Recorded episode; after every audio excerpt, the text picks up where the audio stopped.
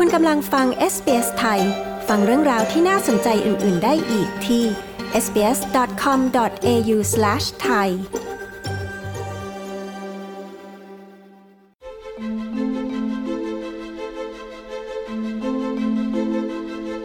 รายงานล่าสุดเผยว่า ลูกจ้างผู้ย้ายถิ่นฐานมีแนวโน้มจะทำงานในอุตสาหกรรมที่ให้ค่าจ้างต่ำ ไม่ว่าพวกเขาจะมีทักษะที่แท้จริงอย่างไร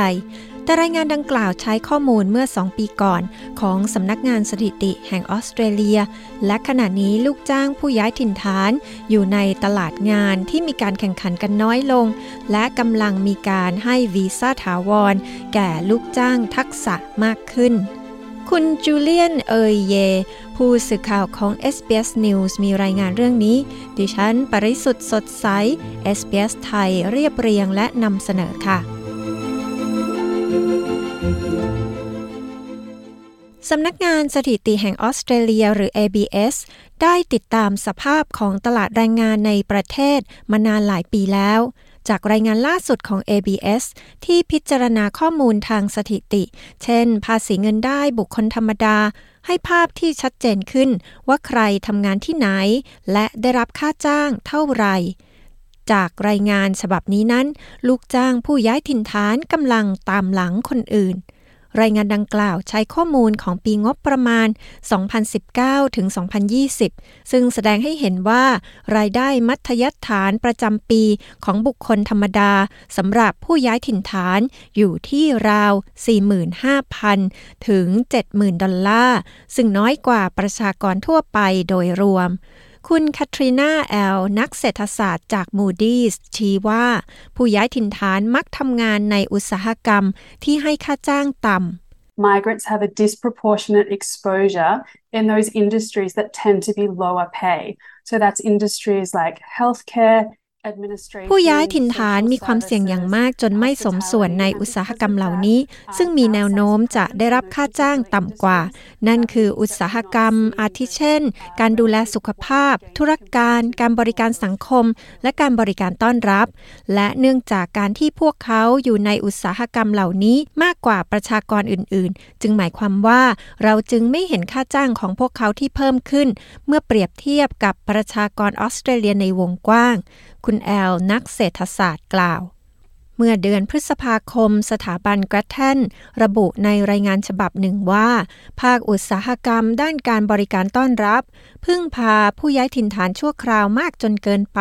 โดยเฉพาะนักเรียนต่างชาติ เพื่อให้ทำงานในตำแหน่งที่ใช้ทักษะต่ำกว่างานอื่น ๆ และให้ค่าจ้างน้อย คุณคาทรีนาแอลกล่าวว่า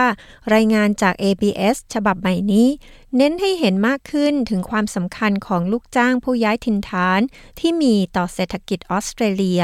So these statistics really crystallise the important role that migrants in Australia play in the labour market and the broader economy. Their presence is felt สถิติเหล่านี้จึงสะท้อนอย่างชัดเจนถึงบทบาทสำคัญ ที่ผู้ย้ายถิ่นฐานในออสเตรเลียมีต่อตลาดแรงงานและเศรษฐกิจในวงกว้าง การเข้าไปทำงานของพวกเขานั้น ส่งผลที่สัมผัสได้ในอุตสาหกรรมหลักๆ โดยเฉพาะอย่างยิ่งในด้านบริการที่พัก บริการอาหารและเครื่องดื่ม บริการด้านการดูแลสุขภาพงานธุรการ หากปราศจากการเข้ามาทำงานและการเกื้อกูลของพวกเขา เศรษฐกิจของออสเตรเลียคงไม่ประสบความสำเร็จอย่างที่เป็น คุณแอลนักเศรษฐศาสตร์กล่าวแต่สถาบันการย้ายถิ่นฐานของออสเตรเลียที่มีผู้เชี่ยวชาญทางกฎหมาย คอยช่วยเหลือผู้ย้ายถิ่นฐานที่เพิ่งเดินทางเข้ามายังออสเตรเลีย ตั้งคำถามถึงข้อมูลที่ใช้สำหรับรายงานฉบับนี้ คุณจูลี่วิลเลียมส์ประธานสูงสุดทั่วประเทศของสถาบันกล่าวว่า การที่รายงานใช้ข้อมูลสถิติ จากปีงบประมาณ 2019 ถึง 2020 ทำให้ผลที่พบนั้นไม่สะท้อนสภาพความเป็นจริงในปัจจุบันอีกต่อไป is outdated and is probably not something that everyone's really that concerned about at the moment. I can understand. ข้อมูลมันเก่าไปแล้วและอาจไม่ใช่สิ่งที่ทุกคนกังวลจริง ๆ ในตอนนี้ ดิฉันเข้าใจดีถึงสิ่งที่คุณคิดคือ ตายแล้วผู้ย้ายถิ่นฐานที่มีทักษะ กลับไม่ได้ทำงานในตำแหน่งงานที่ใช้ทักษะ แต่ในขณะนี้ด้วยอัตราการว่างงานที่ต่ำสุดในรอบหลายปี นายจ้างต่างจึงกำลังอาแขนรับลูกจ้างชั่วคราวจากต่างประเทศ คุณวิลเลียมแสดงความเห็น เธอเชื่อว่าสถานการณ์ทุกวันนี้แตกต่างออกไป หลังการระบาดใหญ่ของโควิด ส่งผลให้ผู้คนไม่ได้เดินทางเข้ามาอย่างออสเตรเลีย ลูกจ้างผู้ย้ายถิ่นจึงกำลังเผชิญตลาดงานที่แตกต่างไปจากเดิม The pandemic, it's uh, you know changed changed everything. I think there was statistics. การระบาดใหญ่ของโควิดเปลี่ยนแปลงทุกอย่าง ดิฉันคิดว่ามีสถิติระหว่างปี 2019 ถึง 2021 ที่เราสูญเสียผู้คนไป 416,000 คน และทันใดนั้นเราก็มีคนไม่พอ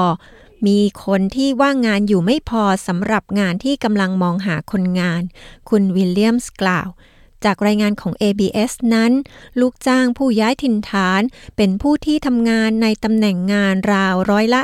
26 ของงานทั้งหมดในออสเตรเลีย ในปีงบประมาณ 2019 ถึง 2020 ขณะที่ผู้ย้ายถิ่นฐานมีจำนวนเกือบร้อยละ 30 ของประชากรออสเตรเลีย ในจำนวนนั้นกว่าครึ่งหนึ่ง ถือวีซ่าถาวร และร้อยละ 29 ถือวีซ่าชั่วคราว คุณจูลี่วิลเลียมส์จากสถาบันการย้ายถิ่นฐานของออสเตรเลียกล่าวว่า การตัดสินใจเมื่อเร็วๆนี้ของรัฐบาลสหพันธรัฐของออสเตรเลีย ที่จะให้วีซ่าถาวรมากขึ้น จะทำให้สถานการณ์เปลี่ยนแปลงไปเช่นกัน Because of the border closures they were not inviting anyone to apply independently for skilled เนื่องจากการปิดพรมแดนตอนนั้นรัฐบาลจึงไม่ได้เชิญใครให้มาสมัครวีซ่าแรงงานทักษะที่ไม่ต้องใช้สปอนเซอร์ แต่ในเดือนสิงหาคมที่ผ่านมา พวกเขาได้เชิญผู้สมัคร 12,200 คน และจากนั้นในเดือนธันวาคม ในช่วงสัปดาห์ของวันที่ 8 ธันวาคมที่ผ่านมา รัฐบาลได้เชิญผู้สมัครจำนวนมากถึง 35,000 คน ทั้งในและนอกออสเตรเลีย คุณวิลเลียมส์เผย ประเด็นอื่น ๆ ที่น่าสนใจจากรายงานฉบับนี้ก็คือ กลุ่มผู้ย้ายถิ่นฐานที่ได้รับค่าจ้างสูงสุด อยู่ในเขตนครหลวงของออสเตรเลียหรือ ACT ส่วนกลุ่มผู้ย้ายถิ่นฐานที่ได้รับค่าจ้างต่ำที่สุดอยู่ในทัสเมเนีย ซึ่งในกรณีหลังนี้สอดคล้องกันกับสถิติของลูกจ้างที่เกิดในออสเตรเลียด้วย ดไลค์ แชร์ และแสดงความเห็นไป follow SBS ไทยทาง Facebook